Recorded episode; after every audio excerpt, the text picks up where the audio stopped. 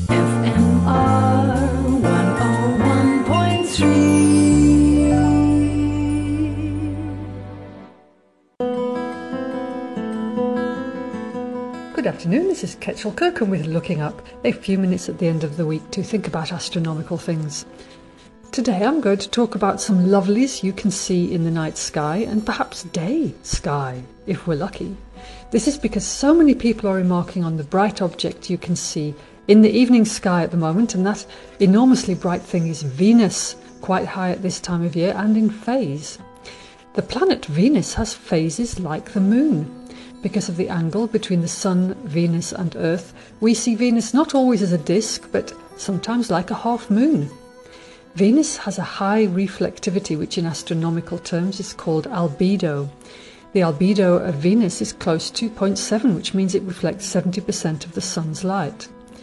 When the moon is full or near enough, it can look very bright and brighter than Venus, but it's a lot closer at only 400,000 kilometers and one light second away versus Venus, which is almost four light minutes away and currently 65 million kilometers. And the moon has quite a low albedo of only something like 10% of the sun's light being reflected. Venus is blanketed by thick reflective clouds containing droplets of sulfuric acid and other crystals which light bounces off. It's not a very nice place, with an atmospheric pressure 92 times that of Earth. So if the thick sulfuric acid clouds don't get you, the pressure will. So much for Venus, the goddess of love, burns then crushes. So, Venus, being an inner planet between ourselves and the Sun, has phases like the Moon. The Moon strikes its surface, and depending on where the relative positions of Earth and Venus are in their orbits, we see Venus like a crescent moon sometimes. And you can see this through binoculars and from the city, especially at the moment, as it's so bright. Saturn and Jupiter are also prominent visitors to the evening sky. In fact, you should see Venus, Saturn, and Jupiter in that order, in a chain across the sky, with Saturn being the least bright between Venus and Jupiter. And they're in a chain because the solar system is flat like a disk.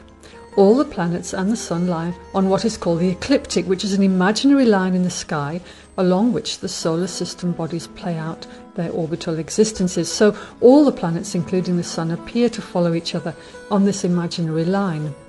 The Moon's orbit is tilted at 5 degrees relative to the ecliptic, which is why we don't get eclipses every month.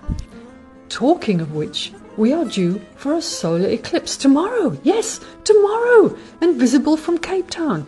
But this is, of course, weather dependent, and the forecast has been for clouds. Plus, it's a partial eclipse, with the moon only nibbling at a corner of the sun.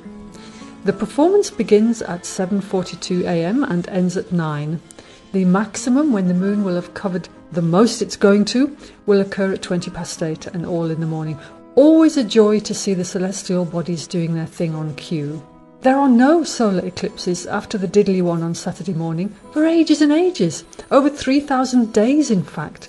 We will have to wait until the 25th of November 2030 when there'll be a real humdinger of a proper solar eclipse.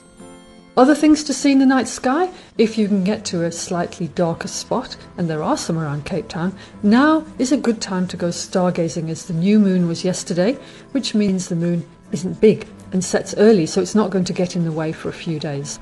There's all sorts of goodies to see in the night sky. Orion the Hunter rises in the east and by nine should have cleared the horizon. And there in the south you can see, if you're in a dark enough place, the mysterious large and small Magellanic clouds, dwarf galaxies hovering on the outskirts of our galaxy, waiting to be let in, or gobbled up, depending on your nature.